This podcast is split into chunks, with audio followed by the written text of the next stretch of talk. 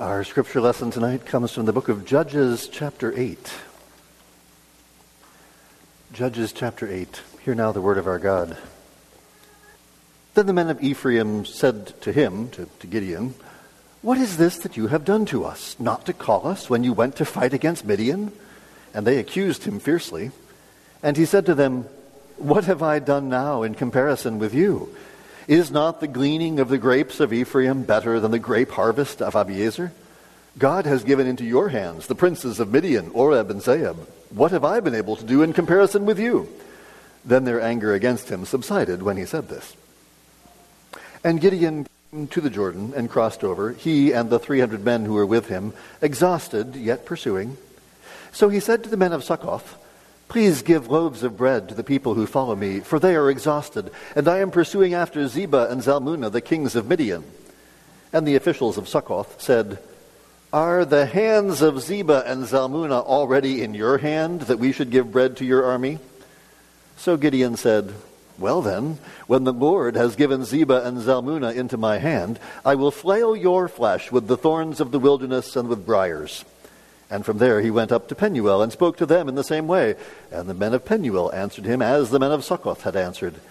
And he said to the men of Penuel, When I come again in peace, I will break down this tower. Now Zebah and Zalmunna were in Karkor with their army, about 15,000 men, all who were left of all the army of the people of the east, for there had fallen 120,000 men who drew the sword.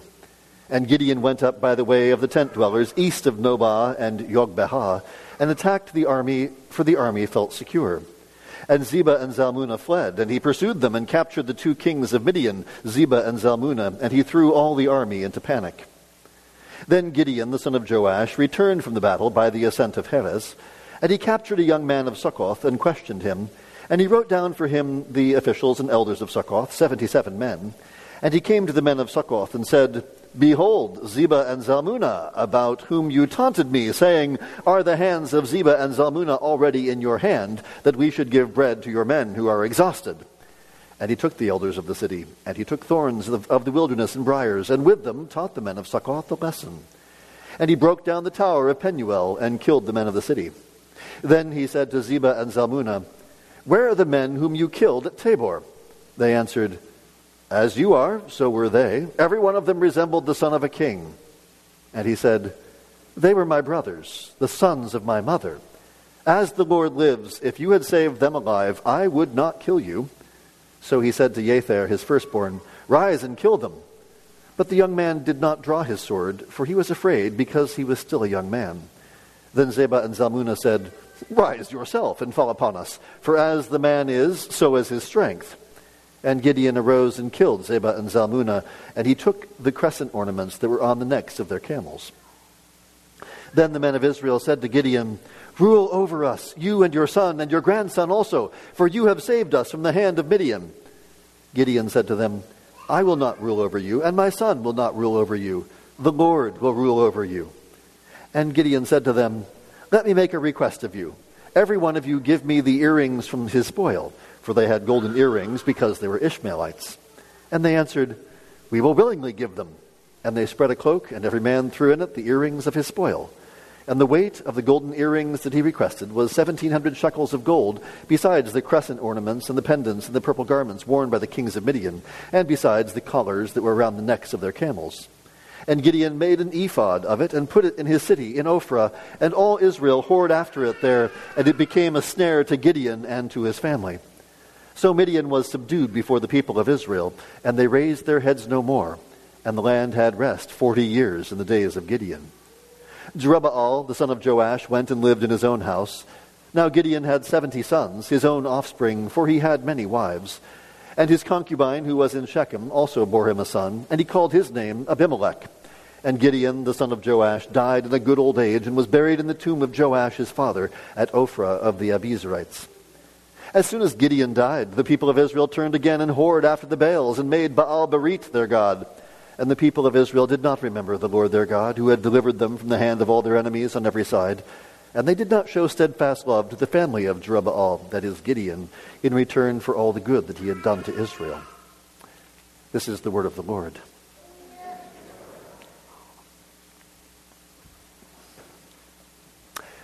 We've seen that the first part of Gideon's life was characterized by fear in chapters 6 and 7. Starting back in chapter 6, he was hiding in a wine press in order to thresh his grain. In our text tonight, we find out why he was hiding in a wine press. His brothers were all dead. He's the last son of his mother. He's hiding in a wine press because he and his family are afraid for their last son. You can understand why he was afraid. But we saw his fear master him in chapter 6. He's asking, How can I save Israel? He's, he, he asks for a sign, and, and, and you know, those two questions reveal his fear, but God's answers should have been sufficient. He's terrified when he's, that he sees the angel of the Lord. He, he goes by night to do the work that God called him to do. But it only really goes bad when he starts using the fleece as his way of putting the Lord to the test. And he even uses that word to say, This is what I'm doing. I'm putting the Lord to the test. And then when God says to him, If you're still afraid, and yet Gideon is held up in Hebrews 11 as a hero of faith. Why is he a hero of faith? Because he obeyed God perfectly? Not even close.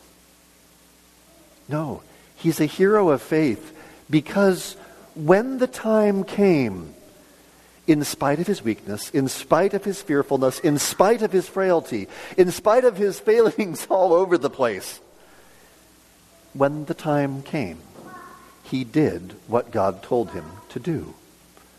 And, as we see in our text tonight, once Gideon starts down the path of faith, he continues boldly and fearlessly, at least for a while. Now, there's a way in which the story of Gideon is both incredibly comforting and a little bit, should make us a little bit nervous. Because it should, make, it should be comforting in that we do have those moments of bold and fearless faith. We're like, oh, I, I can see Gideon. He, uh, he's, he's, a, he's a hero that I can relate to because I have those moments when I trust God and I do the thing He calls me to. But I also have the moments when I fall flat on my face. But of course, that's the part of the story that has less comfort to it because the story of Gideon ends with Israel back in rebellion again.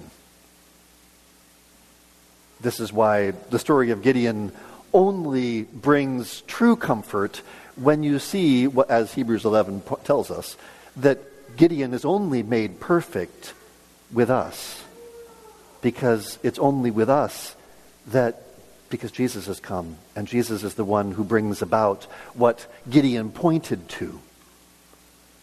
Last time we heard how the Lord gently rebuked Gideon's fearfulness. Gideon had put the Lord to the test. That's, that's like the big thing that God says don't do this. Do not put the Lord your God to the test. And Gideon knows what he's doing. He even said, Let not your anger burn against me. Please let me test just once more. He knows he shouldn't be doing this, and he does it anyway. But God had mercy on Gideon. After all, if God dealt with Gideon as Gideon deserved, who would be left to deliver Israel? If God dealt with you and with me as we deserved, who would be left to bring the gospel to your friends, your neighbors, those around you? When you are tempted to think that there's someone else more qualified than you, remember Gideon it is entirely possible that there is no one more qualified than you. Not because you're so great. When you look for Gideon's qualifications, they don't, it's not that Gideon's so great. It's that God has called him and put him there and then equipped him with his spirit in order to do the thing that God has called him to do. It's not your might. It's not your strength. It's not your wisdom. It's not all the gifts that you have. No, it's simply your faith that you believe that God will do what he has promised. And so we are called to believe him and walk forward in his ways. But as I said, we saw last time, the Lord has gently rebuked Gideon, uh, gently, by pruning his army of 32,000 down and sending away the fearful and the trembling, which was two thirds of the army. But even 10,000 were too many. And since Gideon had tested the Lord twice, so also the Lord refined Gideon a second time. And so now Gideon has 300 men left. And God's like, ah, that's more like it. Hopeless. You got no chance unless I go with you. And so God sent Gideon and his 300 men against, as we learn, 135,000 Midianites. 300 against 135,000. Hopeless. Incredible odds. What are we waiting for?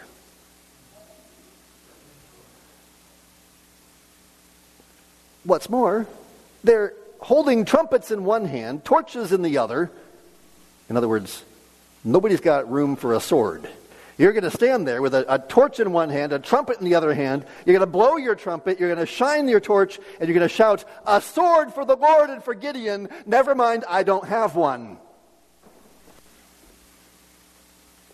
And as these 300 heralds, because they're not warriors at this point, they're just heralds, 300 heralds proclaiming the gospel of the kingdom, and the Midianites suddenly turn against each other, and the Lord sets every man's sword against the, his, his comrade and against the army.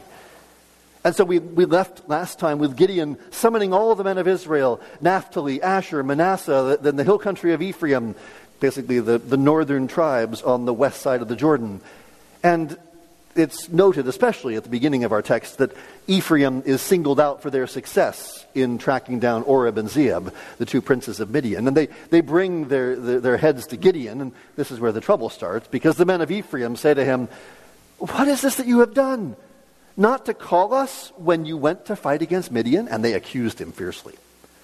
Now, in one sense, the accusation is fair back in chapter 6, verse 35, Gideon sent messengers to Manasseh, Asher, Zebulun, and Naphtali. In other words, the northernmost tribes. But he doesn't send anybody further south to Ephraim. So they're, they're objecting that they weren't given a chance to participate. But Gideon doesn't respond with indignation. He responds graciously, sort of.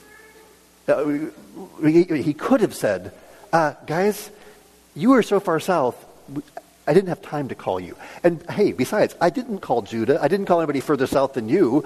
I just called the ones who were right around us. He could have said that. But no. A soft anger, answer turns away wrath. And Gideon replies by saying, What have I done now in comparison with you? Is not the gleaning of the grapes of Ephraim better than the grape harvest of Abiezer? I mean, my, my family is great. I, sort of, my whole harvest is nothing compared to the gleanings of you. I mean, you are the wealthy ones. You're the powerful ones. And besides, in this battle, you are the ones who took captive Oreb and Zeeb. So what do I, what have I done in comparison with you? So he placates Ephraim and humbles himself before them. A soft answer turns away wrath. Gideon understands that now is not the time for bickering and quarreling among his own people. Ephraim has fought well, but the Midianite threat is not over. There is still more work to be done, and so Gideon wisely calms the tempers of Ephraim. Now, that's not always the way to lead. In fact, Gideon will show a different model shortly. But here, Gideon demonstrates wisdom in calming the spirits of Ephraim, restoring harmony to the army, and saying, okay, guys, we need to work together. This is not a time for infighting. And so, having done that, he resumes his pursuit of the kings of Midian.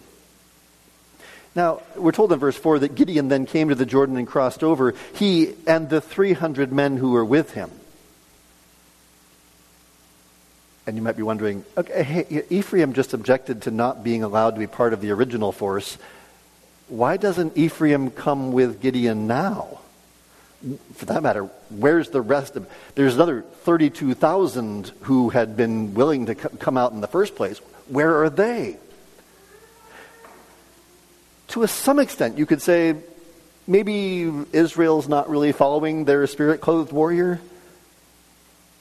But when you watch what Gideon's doing, he's doing something that is not going to. A large army will not be able to do as much as what he can do with 300 men. He's got a plan. He's got a, there's some he, he uh, but he's but as but his plan is not it's not well known. People don't understand what he's doing because when he, when he comes to Succoth, he, he says, give loaves of bread. You know, and, and the men of Succoth refused to feed them. And you can understand why.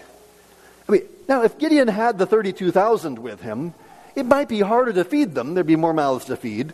But at least you'd have a, the confidence that his army would win. I mean, verse 10, after all, tells us the Midianites still had 15,000 men.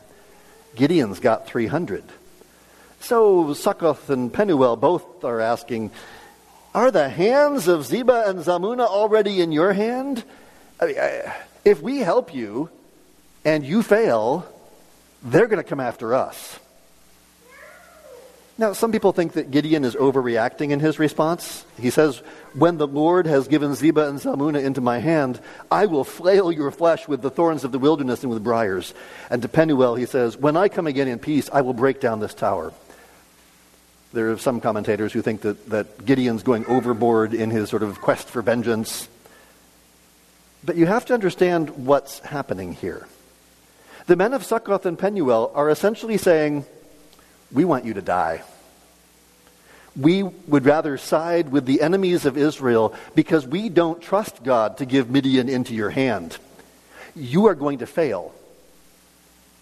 And in fact, we would rather that you fail than that we would help you possibly succeed because we just don't think God's going to be with you. Now, it's in fairness to Succoth and Penuel, you can understand where they're coming from.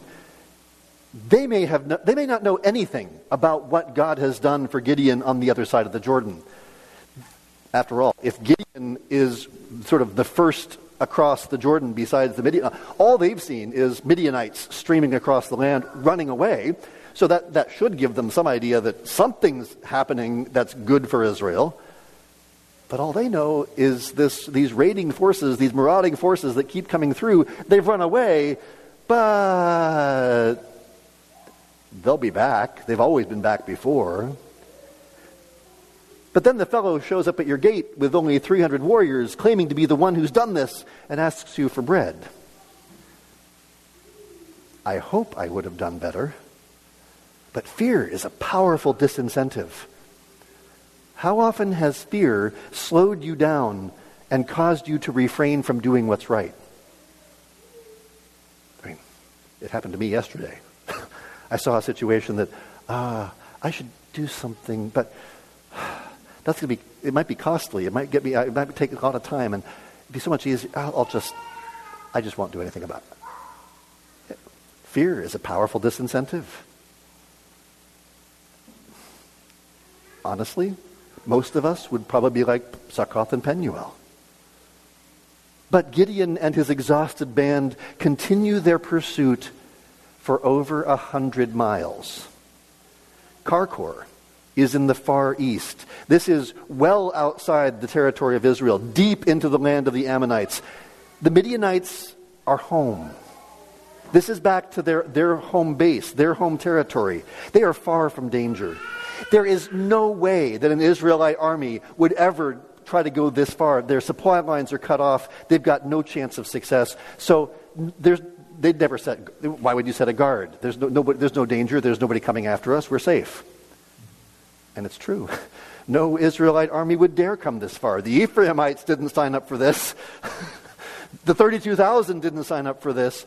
Only Gideon, clothed by the Spirit of God, with his tiny band of 300 men, is willing to penetrate this deep into enemy territory where they once again surprise the Midianite army for the second time in a week. They capture the two kings of Midian, Zebah and Zalmunna, and they throw the whole army into panic. I mean, it's one of those things. It'd be so much fun to learn the details. I mean, there's, it's like when, when I meet Gideon, I'm going, "Hey, Gideon, how did you do that?" But sure, I'm sure it's a fascinating story. But our text simply shows us that it was the Lord who gave Zebah and Zalmunna into Gideon's hands. After Gideon had said, When the Lord has given them into my hand. And so capturing the kings the, and the army scattering, and so now he's got the kings and he marches them back to Succoth and Penuel to teach them a lesson. And he shows them the kings whom they had said, Are there, are their hands in your hand? He's like, uh, Here they are. and he learns the names of the elders of Succoth and teaches them a lesson by whipping them with thorns of the wilderness and briars. And he breaks down the tower of Penuel and, and kills the men of the city. Doesn't say how many, but at least some of them. The, the point here is that these cities are judged according to their own judgments. They had refused to feed the hungry. They had effectively said, We would rather see you dead than help you. Now, Gideon had dealt gently with the hurt feelings of Ephraim. But Succoth and Penuel, these aren't hurt feelings. This was effectively attempted murder. Succoth and Penuel had sided with the enemies of God's people. They had refused to follow the Lord's spirit clothed warrior. And so Gideon teaches them a lesson. Our Lord Jesus actually reflects on this lesson because Jesus in Matthew's gospel says, Inasmuch as you have done it to the least of these, my brethren, you have done it to me when Jesus calls us to feed his people, we need to feed his people. When, when Jesus, the, the great Gideon, says, Hey, I got 300 men, feed them. If we see one of the least of these hungry, naked, alone, we must act to feed, clothe, and comfort them. And remember what Jesus says to those who do not feed, clothe, and care for those in need. He doesn't just say a few strokes with, a, with, with wilderness thorns and briars. He says, Depart from me, you cursed, into the fire prepared for the devil and his angels. What Gideon does to Succoth and Penuel is a faint picture of what Jesus will do to those who refuse to care for the poor and the helpless. Because when we do not care for the poor and the helpless, we are joining the enemies of God and can expect their fate. I mean, when, when I've talked with people about the issue of abortion, most, most, of, most people who oppose abortion in the Christian church say, we're doing this because Jesus tells us to care for the weak, the helpless, the oppressed. Who is more oppressed? Who is more helpless than the unborn child who can't speak for themselves? But we need to be careful because if we start to think that ending abortion is the goal, we need, we need to remember that the goal is what Jesus told us about feeding the hungry, clothing the naked, visiting the prisoners. That's the goal. It just so happens that the, that the unborn are one category of those people, and not the only category either. Caring for the helpless is not something that you simply do at the ballot box. I mean, and I'm glad so many of you have volunteered at crisis pregnancy centers, homeless shelters, and the like. But if we think about what Jesus is saying about clothing and caring and feeding, then we should be involved in, in helping provide good jobs, looking for ways to help those in need, those who have been beaten down and trampled by others.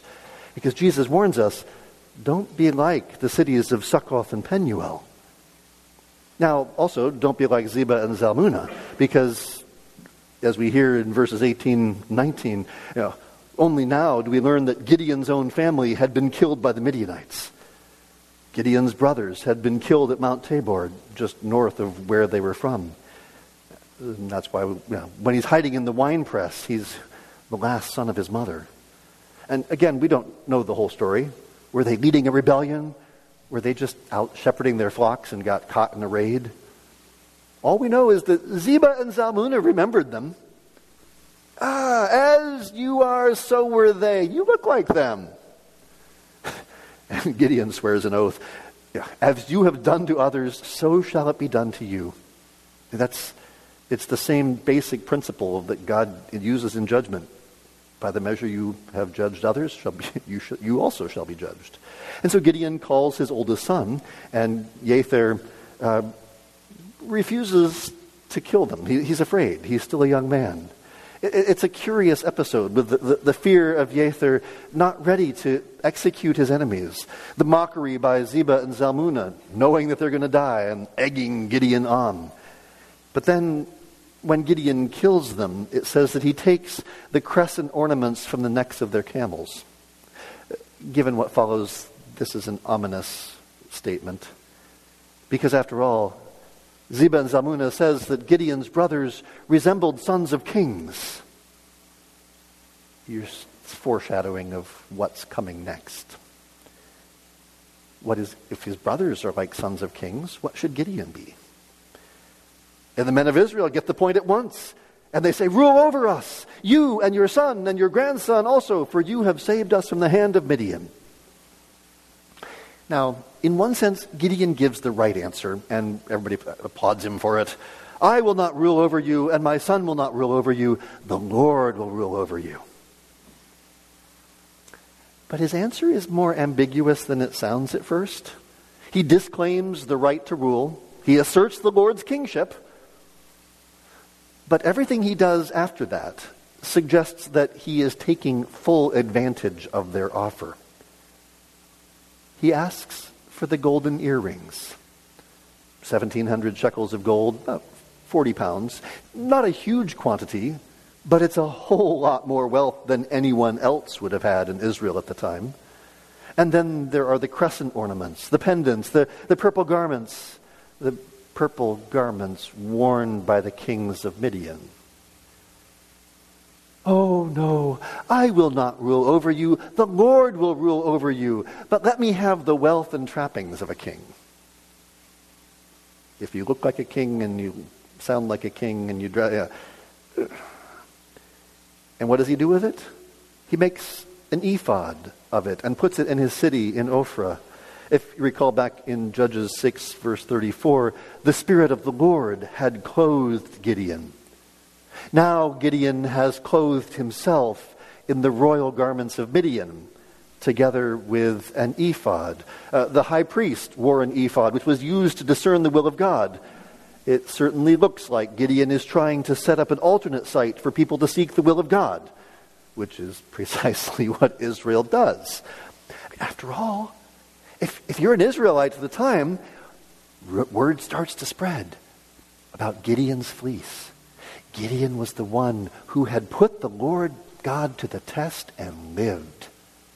So you want Gideon to be the one who, you, you want to go to Gideon and find out what, I mean, uh, if God is with Gideon, if God blesses Gideon, then I want to go to Gideon to find out what to do, to seek what God's will for me is. Now, the sin of Gideon's ephod continues to this day. I have seen it too many times to count, although I'm happy to say not as often in the last 20 years. But have you ever heard somebody use Gideon's fleece as an example for, oh, I'm putting out my fleece to see what God will tell me. Every time somebody uses Gideon's fleece as a way of dis, sort of as a, as a, as sort of, I'm going to use this sort of model to figure out what God wants me to do, the sin of Gideon's ephod comes back to bite us. Because Judges tells us don't do what Gideon did. Gideon put the Lord God to the test, and God did. I mean, yes, he, you know, the Lord blessed Gideon, but it was not because of Gideon's fleece. Gideon was, in some ways, a faithful leader, but he was also, in some ways, a deeply flawed leader. And you see this in the results of his leadership. On the one hand, Midian was subdued. Midian was subdued before the people of Israel, verse 28. And they raised their heads no more. And the land had rest 40 years in the days of Gideon. 40 years of rest, a generation of peace. Well done, good and faithful servant. What's more, never again does Midian rise up against Israel. This, uh, Gideon's defeat of Midian is the end of Midian's participation in fighting against Israel. There's, there are three references in Isaiah and one reference in Habakkuk to Midian. In Habakkuk 3, it includes the, the trembling of the curtains of the land of Midian, uh, referring back to Gideon's day, as among the great deeds of the Lord that the prophet remembers of the great deeds of long ago. In Isaiah chapter 9, verse 4, it's the passage that speaks of the people who walked in darkness have seen a great light. Uh, the, the son, the child who is born, the son is given to the, and the government shall be upon his shoulders. And we're told that, that that day will be like the day of Midian, when God broke the rod of the oppressor. There will come a one who will do what Gideon could not. He will be the king that Gideon was not supposed to be. And in the next chapter, Isaiah 10, verse 26, the Lord of hosts will wield against his enemies a whip, as when he struck Midian at the rock of Oreb. So the prophets refer back to this as the great triumph of God. But Isaiah also says in Isaiah 60, verse 6, that the young camels of Midian and Ephah shall come. They shall bring gold and frankincense. They shall bring good news, the praises of the Lord. There will come a day when Midian is restored. There will come a day when God will, will bring salvation to Midian. There will come a day when those who were once enemies will be brought near. When God beautifies his beautiful house. But that day is not the day of Gideon. Indeed, the story only goes to the worse in verses 29 and following. Gideon has 70 sons. Don't worry, multiple wives. So it's not one woman bearing all these children. But that is also a problem. Deuteronomy had said that kings were not supposed to have many wives, and Gideon is acting like a king and having many wives. The only way that you can afford many wives and many sons is by being extremely wealthy. And not only does he have many wives, he also has a concubine in Shechem. Uh, in the ancient world, a, a, wife is a woman of a similar social class. A concubine is a woman of a lower social class. She's not quite a slave, but neither is she a wife. And here, Gideon's concubine, or Jerubbaal's concubine, as verse 29 names him, uh, but he's established such power and influence in Israel that he goes so far as to name his concubine son Abimelech, which means, My father is king. If Gideon is naming his son, My father is king, he's very much thinking of himself as a king. Uh, we'll hear more about Abimelech next time. But when Gideon died, the people of Israel turned again and whored after the Baals and made Baal Berit, God, uh, the Baal of the covenant, their God. Uh, Baal Berit seems to be sort of this a ming- mingling mishmash of, of the Lord and Baal. In fact, we have, we have evidence for this sort of thinking in the inscriptions of the ancient world, places where you see, we see a, a, a, a picture of Yahweh. I mean, that's a great, yeah, pictures of Yahweh, that's a, yeah, no, plus, don't. But there's a picture of Yahweh with an Asherah next to him, and, and the inscription says, Yahweh and his Asherah. These are the sorts of turning away from the Lord and the sort of idolatry that, that Judges refers to if, and we're told that the people of Israel did not remember the Lord their God. Once again, they forget. Once again, they, and they don't show steadfast love to the family of Jerubbaal, that is Gideon, in return for all the good that he had done to Israel. If you would show steadfast love, if you, if you would show covenant loyalty to the family of Gideon, then you would not turn away from Gideon's God. Because no matter how much of a failure Gideon might be, the most important thing was that at the right time, Gideon put his trust in the Lord and did what God told him to do. And for those of us who fall short of what we should be, there is some comfort in that. But granted, a small comfort. It, it's, it's only a very small comfort to hear that every generation has been like this. Some of you probably get a little frustrated when I make historical comments like that. There's never been a golden age. Every generation has been like this. I, I realize, sometimes it's kind of frustrating. really? Are we, are we always going to be such a mess? We want to believe that there is something better, not just someday when Jesus returns. But this is where the story of Gideon points beyond itself to the one who has already begun to make things better. Because what Jesus has done is nothing less than bring about a new creation. Not just someday when he returns, but already, even in this age. This is what Jesus is beginning to do, that he has already begun to, to it's why Hebrews 11 says that these would not be perfect without us. They have been joined to Jesus as well. All of these stories of the heroes of the Old Testament become, come to their fruition in Jesus and in us because God has prepared something better for us that we might, that we might live before the watching world as those who have been united to Jesus. Think about what we've been seeing in the book of Judges. Israel is fragmenting. Israel is, is sort of pulling apart. Though, in, in fairness, when was Israel ever united? Even go all the way back to the 12 sons of Jacob. How well did those brothers get along? yeah, maybe for a little while in Egypt after the, after the, at, the, at the end of the, at the, end of the, the, uh, the book of Genesis. Maybe, maybe then they get along for a little while. Certainly by the time of Moses, they're not united. In the days of Moses and Joshua, Israel attracts a mixed multitude that joins themselves to Israel. Joshua's generation, as we saw when we went through the book of Joshua, was the only generation that ever really worked together as one people. The tribal groups that settled in the promised land were only slightly better connected with each other than they were connected to their distant cousins, the Midianites, who are oppressing them. And then just go forward from here. After the time of the judges, when did the people of Israel ever really co- coalesce into one people? Well, sort of in the days of King Saul, sort of in the days of David and Solomon, although when you read carefully the stories in the book of Samuel and Kings. Not really. Israel was never really one united nation. David and Solomon held them together in a very tenuous union. The book of Judges reflects on the fragmentation of the Old Testament church.